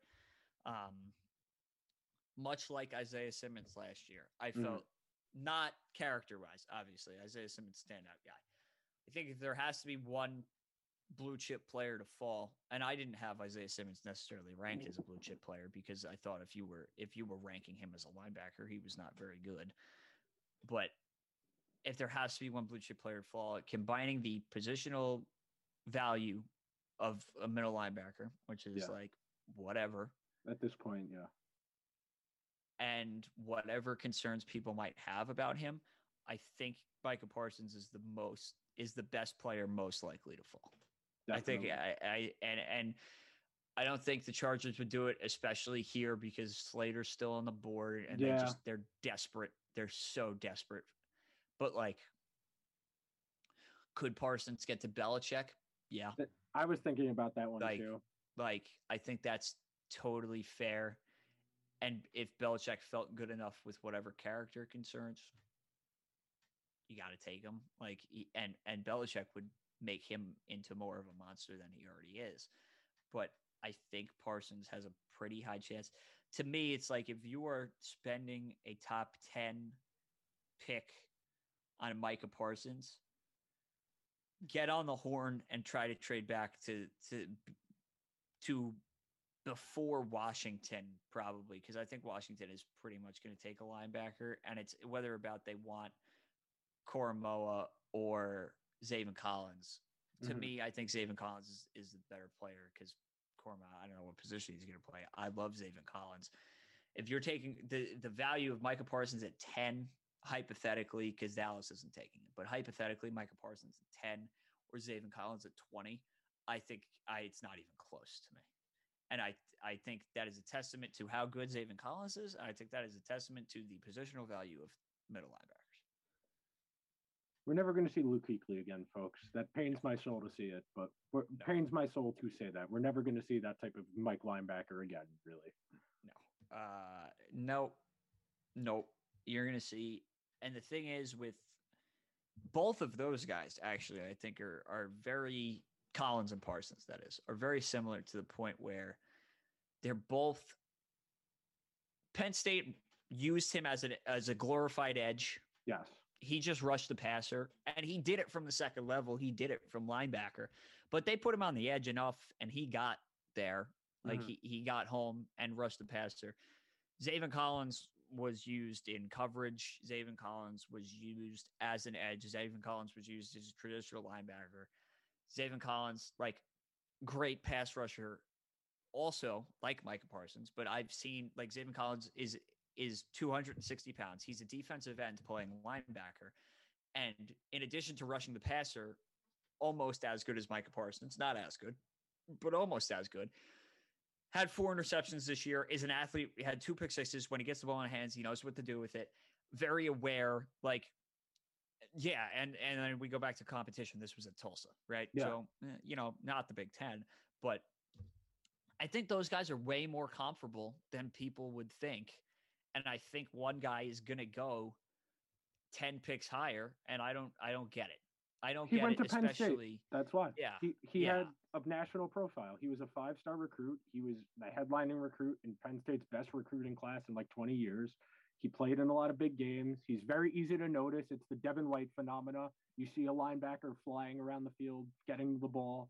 Even if he's not doing it particularly well, people notice him. I, I know Devin White's PFF grade had a lot of people confused, but it, that's the thing. Linebackers Uh, are easy every, to see. everybody everybody loves Devin White. That's that's the, there. Devin White is there is no player that is a bigger difference between conventional wisdom and analytics than Devin White. He's Yeah. the case study, and this was when we were down at the Super Bowl. We talked to Adam Schein, who has an All Pro vote, and he said that Devin White was going to be the X factor in the Super Bowl, and Devin White is this great player, and he voted for Devin White as first team All Pro, and I literally gasped on air. I I audibly gasped during the interview because I could never fathom like this guy is is a is a decent pass rusher. He can't tackle and he certainly can't cover anybody. Mhm. And it's like all of this you can see analytically. But on the field, he's in the right place at the right time to make a big sack and or and or get an interception and everybody's just like Devin White all over the place. Meanwhile, it's like, okay, so show me the other like 60 snaps Yeah. and like what's happening there. So I, I think Devin White is I think Micah Parsons has Devin White potential and that Yes. he's very clearly a great football player and very clearly was great in college, but there is going to be some sort of conventional wisdom versus math on. Micah Parsons. And I think th- the point of that is all coverage. I think Yeah. we're in, we're- it's in 2021. I think Jabril Cox is the best coverage linebacker in this class, and Jabril Cox is going to be a top 50 pick just because he is so much better than covering people than anybody else. And that's that's going to be it. And Jabril Cox might never be as might is certainly not going to be picked in the same stratosphere as Micah Parsons. But if we get in three years where Jabril Cox is the best coverage linebacker in the NFL and Micah Parsons is Devin White, you're gonna have arguments of like, I'll go take that guy who can run with Kyle Pitts 40 down 40 yards downfield than like highlight dude over there. Yeah. And the difference is gonna be 40 picks. Yeah. Yeah. No, that's one of the things that that's really kind of I, that's opened my eyes is trying to match up the crunching the tape with the coverage grades because coverage grades are very subjective, and if you don't know what goes into calculating them, you have to figure them out. I'm gonna try and move a little bit quicker through these because my handwriting is garbage. I didn't know what to give the Vikings. I gave them an interior defensive lineman or an offensive tackle, depending on what I you think both of those are very good options. Neither of them are fun. But um, but that's they- you need them. You just you need them. That's as simple as it is. Neither are good. Neither are fun. Neither are going to get people excited. But I know a lot of Vikings fans strangely want a another wide receiver. Which if you wanted to throw Rashod Bateman and keep the hometown boy there, like you could. I think it would be a bad idea yeah. But you could, especially like, oh my god, all right, so Slater somehow gets past the Chargers, and then the you Vikings aren't going to take him. It's to like, what are you doing? You got to take Slater. You got to. You got if Slater get if Slater gets past the Giants, I would be shocked. I feel like the Giant, even if they're going to make him play right tackle or Andrew Thomas play right tackle, I feel like I mean, I. I hate, I hate to say it. I think, I think, I think the Giants are. going to take I- like one of the Miami pass rushers and give. I was going to 100 say, I think the Giants. I think the Giants are the Greg Rousseau ceiling. That kills me because I mean, it know, would be, it would be so, it would be so egregiously bad. But I think that's that's the ceiling. Like Gettleman is crazy enough to do it. He's a big guy. We need big guys. We got to stop the run. That's what wins football games in 2021. New England, I put down for a corner, whichever corner you want to give them that's here. They're going to get rid of Gilmore. It's a matter of when, assuming they don't go get a quarterback, assuming Mac isn't there. There's no other quarterbacks worth taking here. Or you could give them an edge. I, New England needs a lot of stuff. That roster is pretty devoid of talent. I know they've done some spending. They definitely need edge rushers. They could use a corner. You don't know how New much England longer. also like They're also right, weird. cool. You're going to be running 12 you're going to be running 12 all year with with 30 million dollars committed to tight ends. Like okay, cool. And then two third round picks last year on tight ends. Great. Awesome. Great. Yeah. We're, go- we're going back to 1980. Um I love those two. I love those two as players. Oh yeah, I love Jonnu, and I love. I've always been a Hunter Henry. Guy, I I really do love those two at players. I love Kendrick Bourne. yeah. I thought Agholor was very good this year. Yes. Still need pass catchers, dude. Like I'm trying to. still still I don't see a top I don't see an X wide receiver in any of that. I think Bourne is like a, a slot guy. I, i- if Agholor is your X, like uh, yeah. and if you're running 12 doesn't matter, we'll find out. But I don't know. I still I still like if Waddle falls at 15, I think they're Oh, hard yeah. pressed to pass. Oh, Like I think they're hard pressed to pass. Arizona, another team that. Uh, if Arizona doesn't draft Jaycee Horn, I'm gonna do some regrettable things. Um, that's my take. okay, they definitely need to replace Pat P- Pula. Mike Zimmer is going to try and uh, give him the fountain of youth at corner again. We're going to see how that goes, but Arizona's like I can't say Arizona's roster is bad, but it's not good. It it has names, but the defense is kind of meh. I like Budda Baker. I, I don't hate JJ Watt. They paid him way too much. I don't hate Arizona, but it's kind of meh. They're at best the third best team in that division, at worst the fourth best team in that division. Uh, yeah, which is tough. I mean, Yeah. look, Listen, I, again, I think Jaycee Horn is just such an easy pick. Yeah, and it if makes he's there- so much sense. If he's there, you got to do it. My thing is, I don't know if he's there, which is That's- the yeah. hilarious part. So, what Clemson or Ohio State player is Vegas taking with their pick? Because that's all they seem to do with their first round picks. Uh, yeah. So we're trying to think. Um, I I don't. I, I gave them a Wusu Kimura as that's Yeah, like I, they need an also edge. I think this is another I think this is another great spot. Yeah. Oh I think yeah. this is I think this is another great spot. Like uh, those two are crazy enough to do it. It- it's Uh, not going to be good. Those two are crazy enough to do it. Yeah. I I think I think uh, listen. I mean, I talked about him a little bit before. I think Jaelan Phillips is by far the best player in this class. I think this is like a really really great Jalen. Like Jaelan Phillips and Yannick Ngakoue is going to be like Yeah. would be legitimately good for a team that does not have defensive talent and a team that has Clelin Ferrell has come around at least, but like Jonathan Abram is the worst safety in football, and they spent the first round pick He's on the him. Devin White of safeties. He's just flying Yeah. around out there. He's not doing Yeah. anything else. He's just running.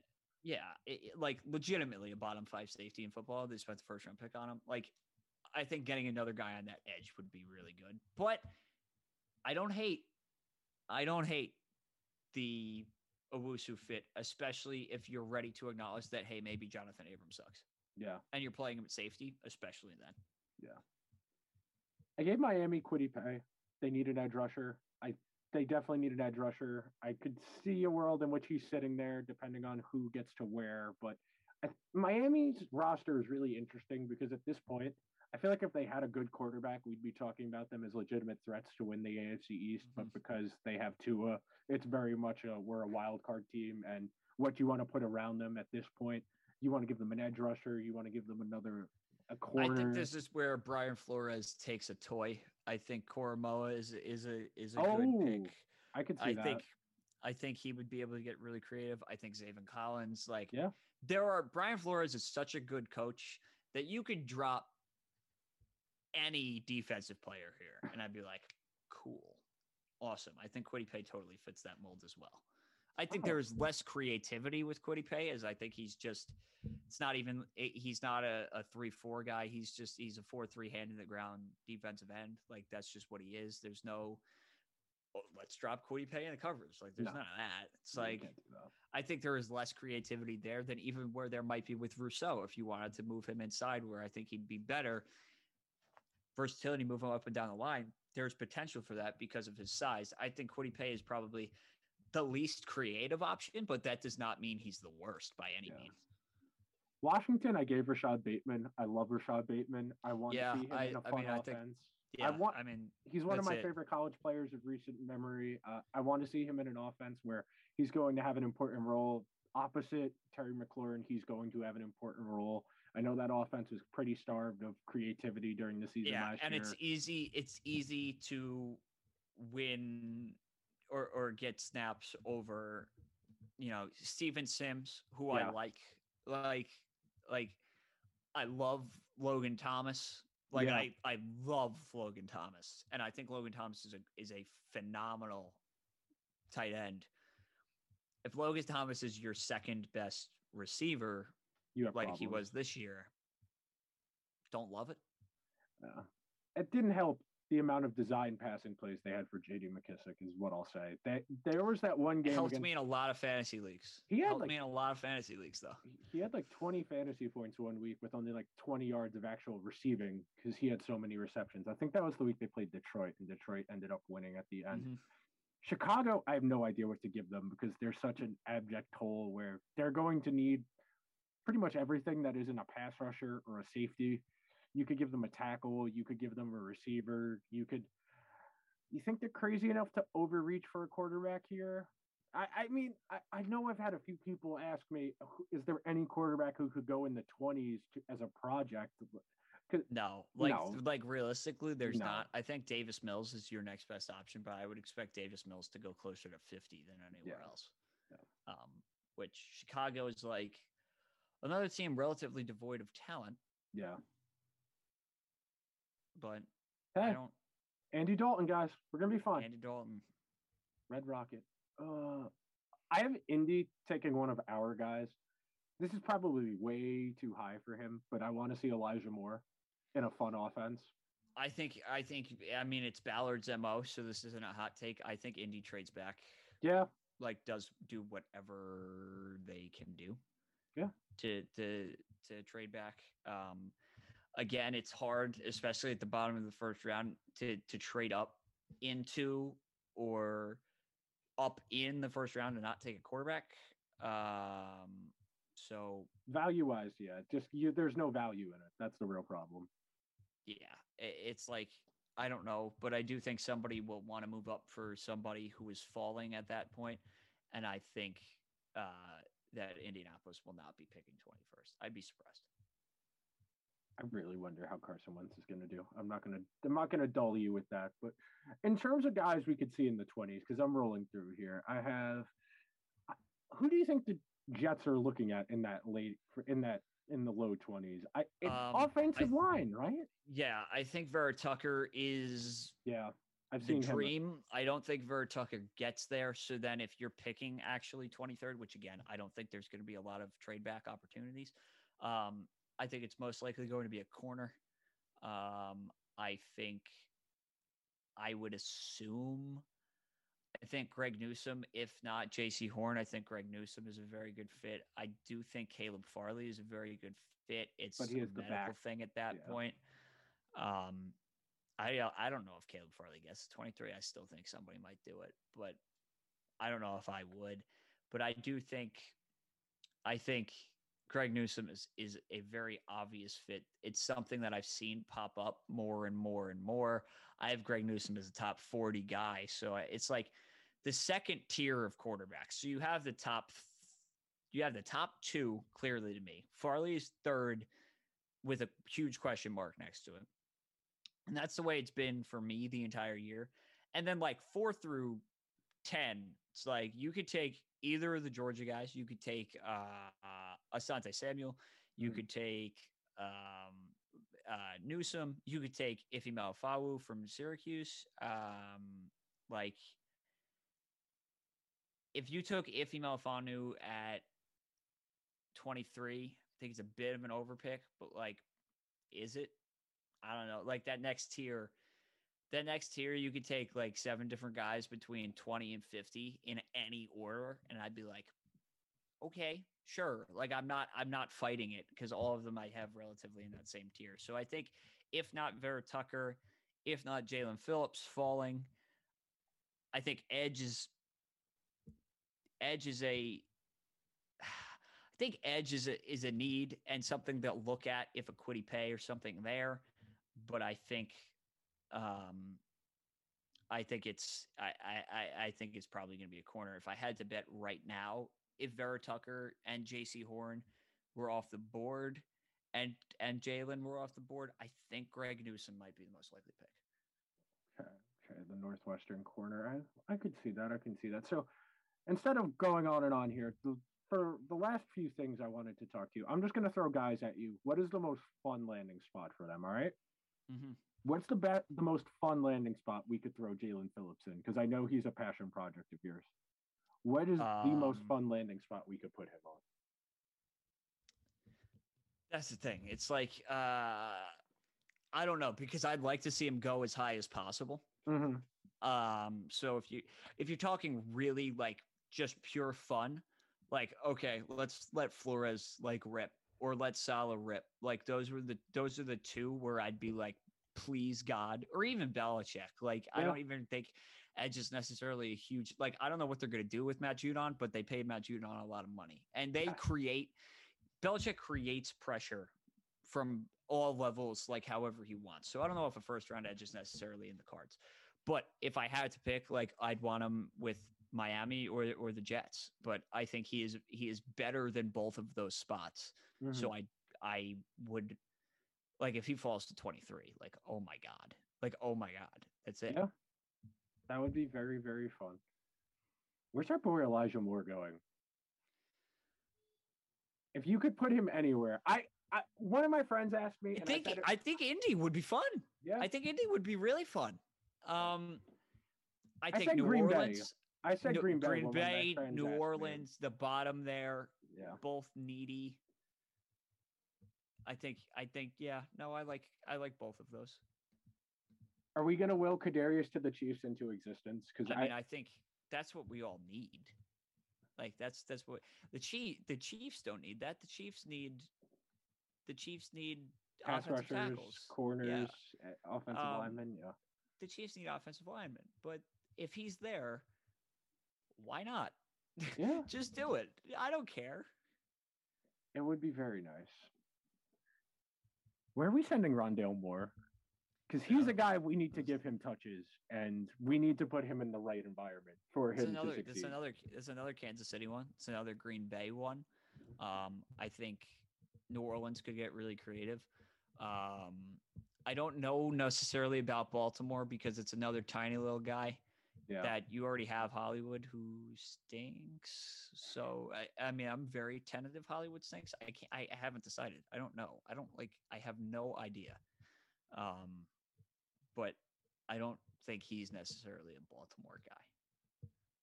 Yeah, I Baltimore definitely needs skill position guys. They got to help Lamar out, especially if they're going to pay him. Which I, I, his contract is going to be very, very, very interesting. What team do you think talks themselves into oh way way too high, based purely on talent? Uh, the the Raiders. Oh yeah, I guess. Uh, the- the I don't know how I didn't think of that. I don't know. Oh didn't no, no! I actually, I think like I uh, again, if I was betting on it, I mean, who else is more likely to do that? No, you're not wrong. You, sir, are not wrong. Uh, they love their projects. They love traits. I.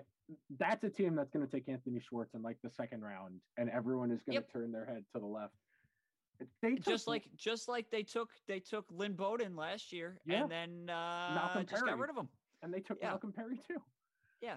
Uh, uh, Oakland makes no sense. Vegas, whatever, whatever their names are. Where's Asante Samuel Jr. going, sir? That's a really interesting one because it's it, it there is a question of do you want or do you think he is an outside cornerback? I don't. I think he's probably a slot guy. I feel like that's that's the most logical outcome. Some people do think he's an outside corner. I'm not against him being an outside corner. I think he's better in the slot, which brings your value down. But if somebody believes in him as an outside corner, um, I think Tennessee is desperate for cornerback, like obviously desperate for cornerbacks after cutting both of them. Um, so that that would I think would be the ceiling. Mhm. Um, Jets can't rule it out. I don't necessarily know if he's a great scheme fit for for the zone defense there. I think Newsome would be definitely better, but um, Jets any uh, again like if Dallas doesn't take Surtain or Jaycee at the top there, like their second round pick, there are a lot of teams early second round that could use corners. The, it- Cleveland could use a corner.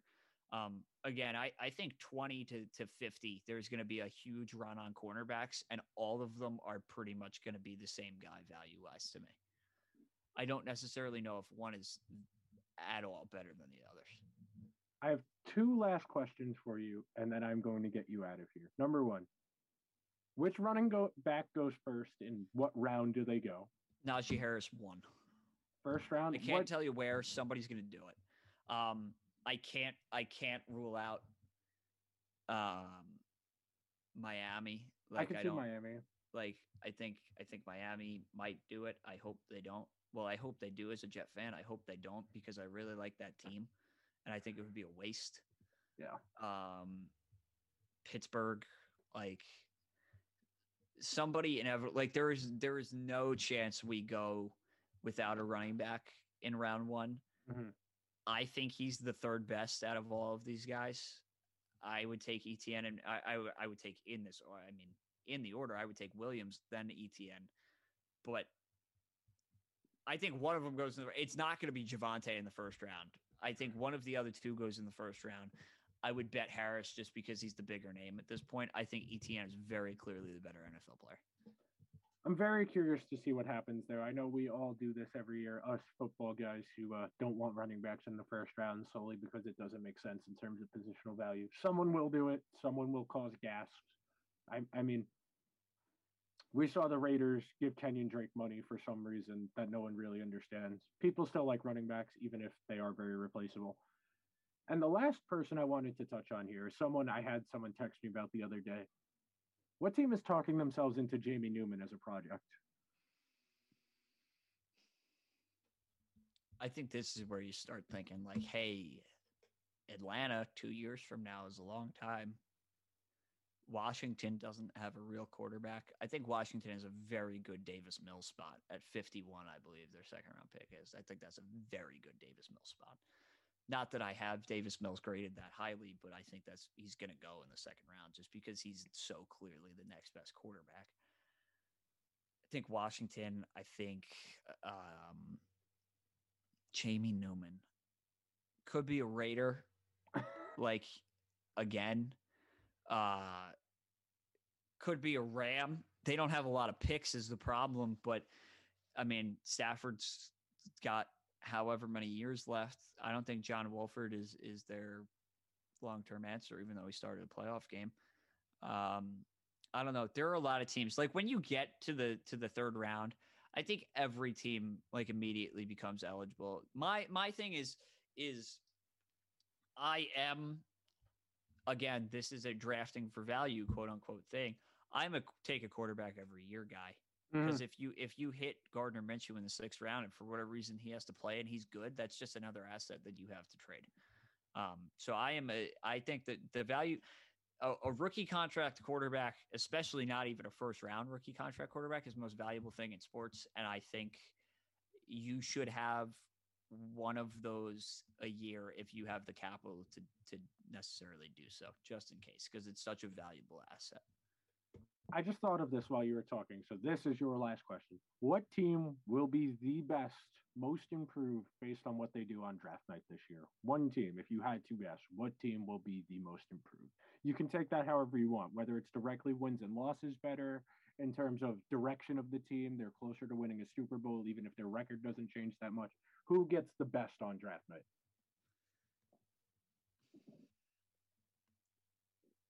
I think it's San Francisco to me because I think I mean, if you I think a- San, San Francisco has San Francisco. It's it, it is going to be the the biggest immediate jump, right? Because that's if they take it has to be. Yeah, yeah. You, I mean, if you're taking a guy at three, he has to start, right? At some point this year, like you're yeah. not going to sit the third overall pick for the whole year. And then the other obvious answer, I mean, teams that are close I think the Chargers, if you yeah. get a lockdown tackle and then and then take a wide receiver on day two, you are going to get a lot better. I think Miami very obviously has the potential to get a lot better um, of teams that are close. And then Philly, Philly has the most picks. Like yeah. Philly get Philly gets to step up to the plate the most. And for a team that is so bad, I think that's important because you're getting you know, this is Minnesota had 15 picks last year and only like six of them made the roster. But and th- that's a team that was not what was close enough, but you know, wasn't necessarily they're not Philly can have all 11 draft picks on their roster. That's yeah. how bad they are. So I think Philly is just Philly is I don't know whether they're going to be good or bad, but Philly has the most opportunities at this and they're so bad that all of these guys should in theory matter. PJ, tell the people a little bit about Boomer Bust and how you guys are handling the next few weeks leading up to the draft because you are an invaluable resource for people who don't have the time to scour the tape to go through the the stat sheets game by game. Uh, so Boomer Boomer Bust, uh, the draft show. That's us. Hello, uh, at Boomer Bust Draft on Twitter uh, YouTube, Apple, Spotify, whatever you're on, however you want to watch or listen to us, we're, we're on all that. Uh, how are we handling the next few weeks? It's a tremendous question.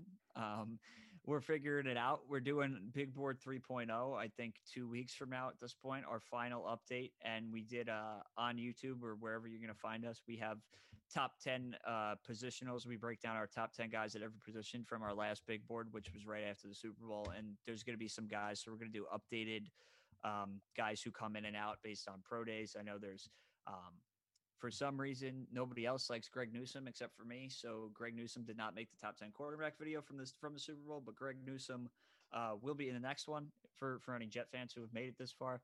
Um, and then we got some uh, hopefully some some pretty cool interviews uh, happening. Uh, you know, just sending sending emails, getting emails back. Hopefully, some things uh, will come to fruition. We're doing our own combine because we love making fun of ourselves. So if you want to see just normal people try to run a 40 and me probably pop a hammy, uh, you're more than welcome. And then uh, lastly, we are uh, going to be live on on YouTube, Twitter, in some capacity for for the actual draft. So um, I'd like to think we got you covered for the next month. Uh, but follow us on Twitter definitely to, to stay up to date at Boomer Bust Draft. Instagram, I think we're on TikTok as well. I don't entirely. I don't run TikTok, so I don't really know how that works. But um, you know, we uh, we shove content down your throat. That, yeah. that I can guarantee you. So uh, if you want a crash course, um, I I think we're a decent spot for it. Absolutely, I cannot recommend the positional rankings enough. I know I've been using them a lot, trying to get my brain ready for the draft because as a fellow content creator, this time of year is very plentiful in material and having resources like the Boomer Bust the draft show, either the videos or just listening to the podcast. There's a lot of information to consume this time of year, and getting it in the most efficient way possible is really important. And getting it from places that are putting in the work that's what matters this time of year. Yes, putting on Sports Center in the background and having someone talk about XYZ's pro day is helpful, but getting it from someone who's sitting there crunching the tape, like my friend PJ, like the rest of his friends, like Max, very important this time of year. Thank you so much for coming on, PJ. Tomorrow, people, we will have baseball talk. Opening day is today when you're listening to this.